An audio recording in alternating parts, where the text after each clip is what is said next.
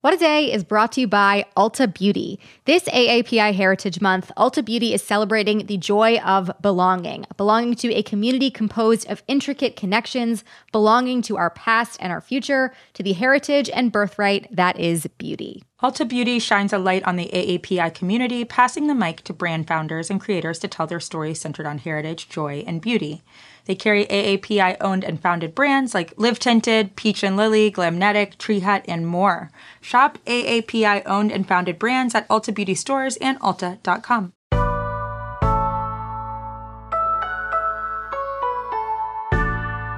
It's Tuesday, January eighteenth. I'm Travelle Anderson. And I'm Josie Duffy Rice. And this is What a Day, where we're sending one free N ninety-five mask to every one of our listeners to arrive sometime between March and April two thousand twenty-three. Yeah, we know our COVID response has been a little slow, but then again, we are a daily podcast, not a government. On today's show, some hostages of a gunman at a Texas synagogue last Saturday have explained how they were able to escape. Plus, the entire East Coast is recovering after it got slammed by tornadoes, freezing rain, and snow caused by a massive winter storm system this past weekend. But first, yesterday was Martin Luther King Junior Day, and we wanted to explore a side of him that goes beyond the iconic speeches like this. Justice, I have a dream.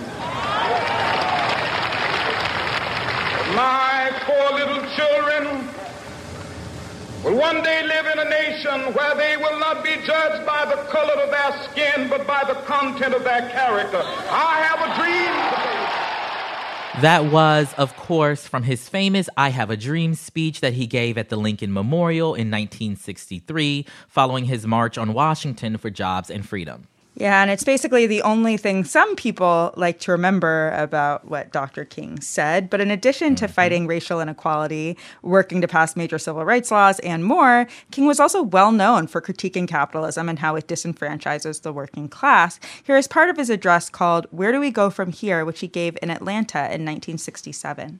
There are forty million poor people here.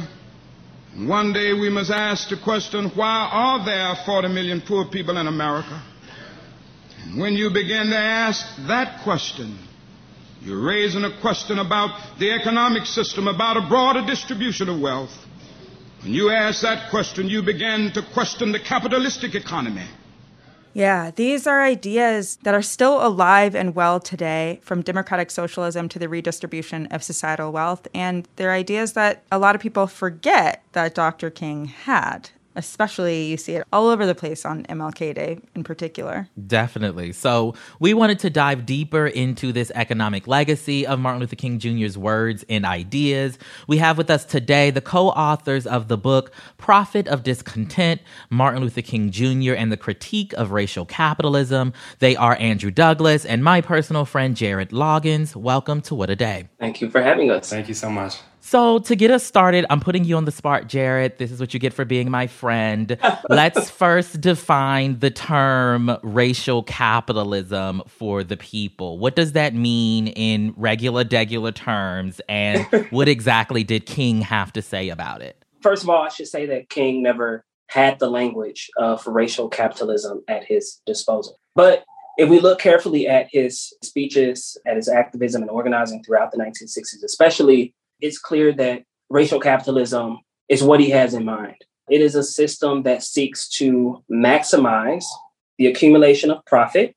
Of course, we do not all share equally in the riches that are accumulated, right? It is very rich, and for the most part, white people who benefit from racial capitalism. The reason we call it racial capitalism is because, historically speaking, capitalism was always racialized. It is Black and brown people, Native people, underdeveloped populations around the world who have been disposed of, exploited, had their land and bodies stolen in order for rich people and countries to amass their profits. Yeah. You know, there are plenty of real world examples that demonstrate this in action, some of which we've reported about here on the show. So, Andrew, can you explain how, for instance, Black families and communities were put under comparatively intense economic pressure during the pandemic and how that relates to racial capitalism? So, you know, when wealthy managerial class folks are able to shift to remote work and order takeout, That possibility, that privilege, is built on an army of production workers, warehouse workers, delivery workers, maintenance workers, all of whom are forced to work uh, longer hours under more stressful and dangerous conditions. In the healthcare industry, some of the most highly paid professionals, some of the doctors and specialists, you know, they're able to engage with patients remotely through, you know, telemedicine and, and the like, while frontline workers, mostly Black and immigrant workers, are subjected to disease and, and death and, of course, are so often poorly compensated. You know, there's clearly a discernible racial dimension to this landscape. It's all rooted fundamentally in a devaluation of Black life. But globally, and I always want to highlight the global nature of King's critique of capitalism. Globally, you know, we can think about the state and the international system and the racist nature of capitalism on a world scale. And just to provide one example, I mean, the U S government has supported the private development of vaccine technology. It's enforced patent laws that prevent technology transfers to other parts of the world. You know, this has effectively rendered other parts of the world vulnerable to premature death. It has watched as new virus mutations have emerged and then has imposed, you know, very targeted travel bans on certain populations, South Africans, for example. And this is almost as a way of blaming them for their vulnerability. You know, all of this is racial capitalism on a world stage unfolding before our very eyes. Jared, in the book, you all write about many movements today that are led by Black activists and organizers that are working to challenge and dismantle racial capitalism. One of them you talk about is Cooperation Jackson in Jackson, Mississippi. Um, what is the community doing there? What's the motivation behind what they're doing? Tell us a little bit about them. King often talked about the beloved community. And so the movement was really an effort to kind of build these alternative forms of community in which all residents can thrive. So Cooperation Jackson was started by uh, Black radical organizers. So what they set out to do, very much in the spirit of the beloved community, was to build what they called a solidarity economy, implement participatory budgeting, achieve food sovereignty, open local banks and credit unions, uh, and push businesses in Jackson to unionize. Um, and of course, the overarching point of all of this is that there are other ways for human beings to live together that do not depend on inequality and disrepair. Yeah, that's amazing. It's always just so exciting to hear about people who are kind of taking a new system into their own hands and building something. Let's bring this back to Martin Luther King Junior, uh, given the day. So both of you, what are other movements out there right now that give you hope and would give him hope, do you think, for changes to our economic system? And especially how our economic system deals with race. You know, as someone who teaches in a college space, you know, I, I'm beginning to see pretty clearly the fault lines of what I can only describe as a kind of generational divide. I mean, it seems to me that young people today, saddled in debt, facing, you know, just impossible job prospects, bombarded with, you know, these sort of media portrayals of excessive wealth concentration in the hands of a few. I mean, this rising generation just doesn't seem to have the same faith in capitalism that folks did even ten years ago. You know, this is a big part of what we're seeing, why we're seeing such, you know, an appetite right now for the recovery of the radical King, the socialist King, which is so at odds with, you know, that more sanitized version of King that the sort of earlier neoliberal generations and its spokespersons were so fond, uh, you know, to promote. There is something to the fact that so many young people are interested in democratic socialism, and that has something to do with the declining hope and the conventional possibility of the American dream. So, so many young people are starting to think differently about how to organize social and economic life. And uh, so many uh, young Black and brown people, particularly, Um, have no chance whatsoever under a capitalist system, which is, again, as we started off, is built on inequality. Jared, I feel like you and I, as graduates of M L K's alma mater, Morehouse College, Andrew as a professor there, um, I feel like we know intimately the ways that conversations around King are often not fully reflective of what he actually espoused. I'll start with you, Jared, first. What are some of the ways that King is misremembered or misinterpreted? So we kind of saw the way that King was deployed in the service of this like liberal individualist narrative about picking oneself up by one's own bootstraps, about being an entrepreneur or something like that. You know, in some ways that ideology is at odds with the king that we tell in the book, and the king that increasingly saw racial inequality, economic inequality as a built-in feature of capitalism. The reality is that King, he, you know, he was a revolutionary. You know, he fought and died in struggle for the beloved community. There's no business school in the beloved community, right? I mean, there's no Ivy League. There are no leadership studies programs, right? There's no celebration of entrepreneurialism, right? I mean, the beloved community is not about competitive market individualism. It's not about profit-seeking. It's not a world that is so unequal that we can only think in terms of a leadership class that stands over and manages the lead. I mean, that's the world we have now.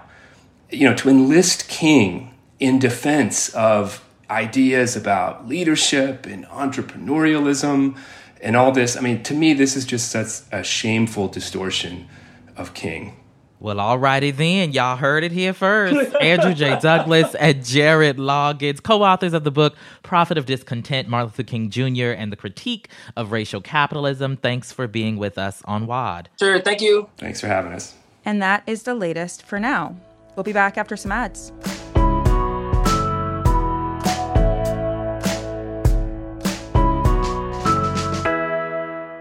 What A Day is brought to you by Bouqs. This Mother's Day, give mom her flowers. She absolutely deserves the best, and that's why you should send her farm fresh flowers from Bouqs. That's short for bouquets. Bouqs has modern designs and unique flowers you can't find anywhere else, and with twenty percent off, you can send some to mom, your wife, your auntie, even your granny, okay? Anyone who deserves flowers in your life. Mm-hmm. It doesn't have to be holiday specific. You get flowers, you're getting flowers, everyone's getting flowers. Go to Bouqs dot com and use promo code W O D for twenty-five percent off. That is B O U Q S dot com, promo code W O D, Bouqs, promo code W O D. What A Day is brought to you by Fast Growing Trees. Fast Growing Trees is the biggest online nursery in the U S with more than ten thousand different kinds of plants and over two million happy customers. They have everything you could possibly want, like fruit trees, palm trees, evergreens, houseplants, and so much more. Plus, Fast Growing Trees makes it easy to order online, and your plants are shipped directly to your door in one to two days. And along with their thirty-day Alive and Thrive guarantee, they offer free plant consultation forever. We love Fast Growing Trees here. I keep telling you that the mini plants that I've gotten from these folks are yet hanging on. Um, and that's not because I have a green thumb, okay? This spring, Fast Growing Trees, they have the best deals online, up to half off on select plants and other deals. And listeners to our show get an additional fifteen percent off their first purchase when using the code W O D at checkout. That's an additional fifteen percent off at fast growing trees dot com using the code W O D at checkout. fast growing trees dot com, code W O D. Offer is valid for a limited time. Terms and conditions may apply.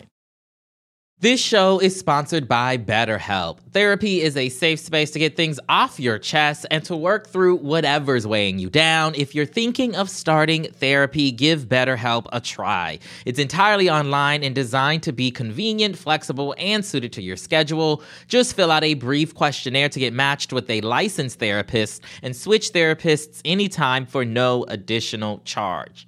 Therapy is great for, you know, you know that thing that just is like sitting on your shoulder, you can't get over it, and you just sometimes need somebody to talk through it with? Therapy can be helpful for that, you all, okay? You got to get it off your chest, you know?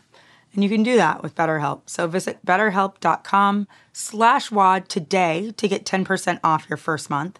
That's ten percent off your first month at betterhelp, H E L P, dot com slash WOD. Let's wrap up with some headlines. Headlines.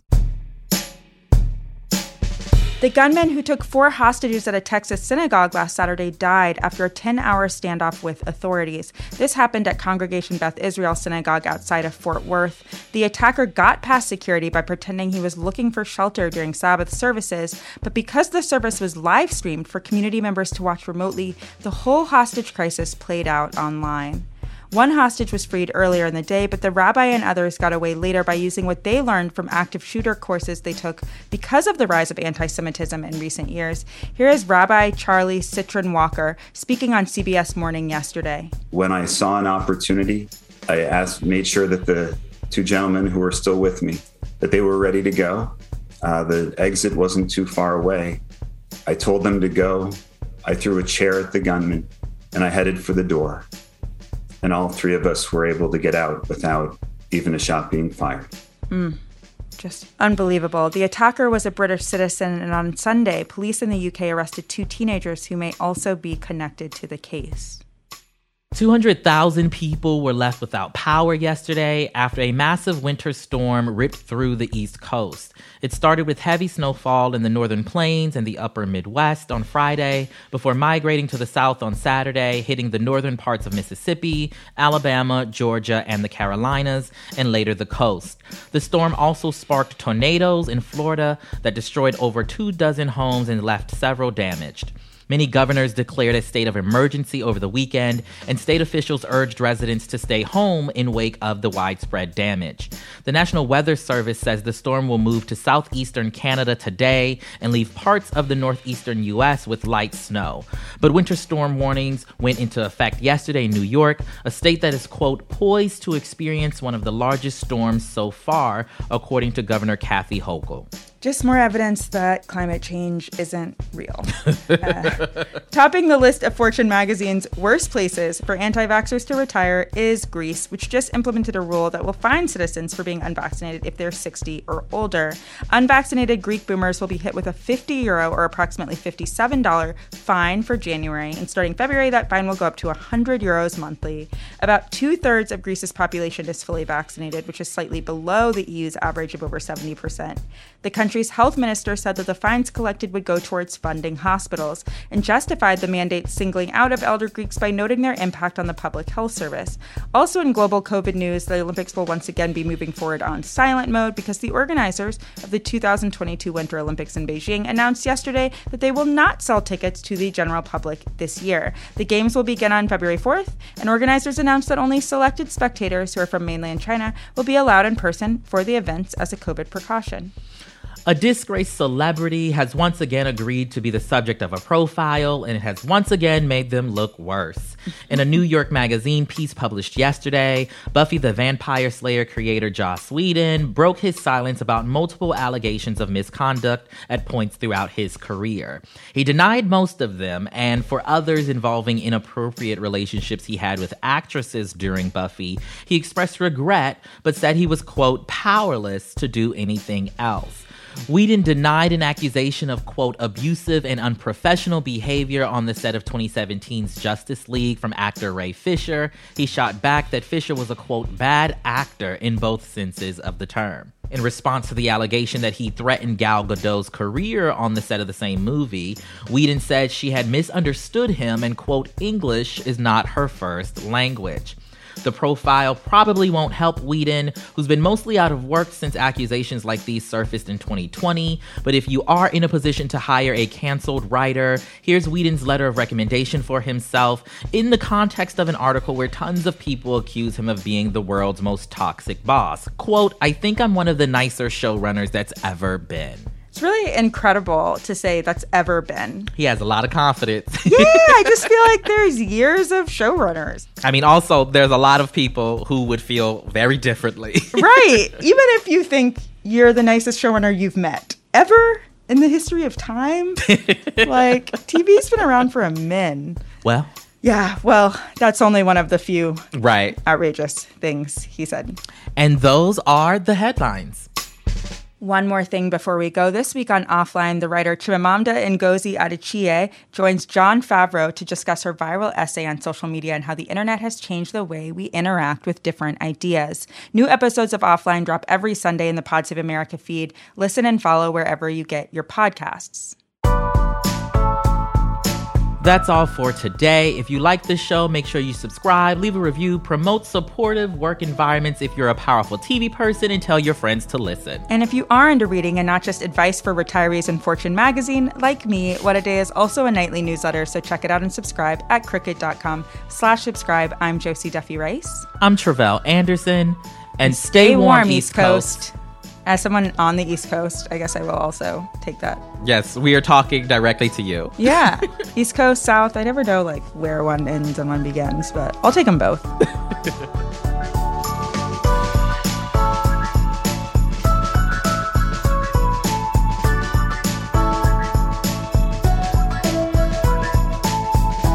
What a Day is a production of Crooked Media. It's recorded and mixed by Bill Lance. Jazzy Marine and Raven Yamamoto are our associate producers. Our head writer is John Milstein, and our executive producers are Leo Duran and me, Gideon Resnick. Our theme music is by Colin Gilliard and Kashaka.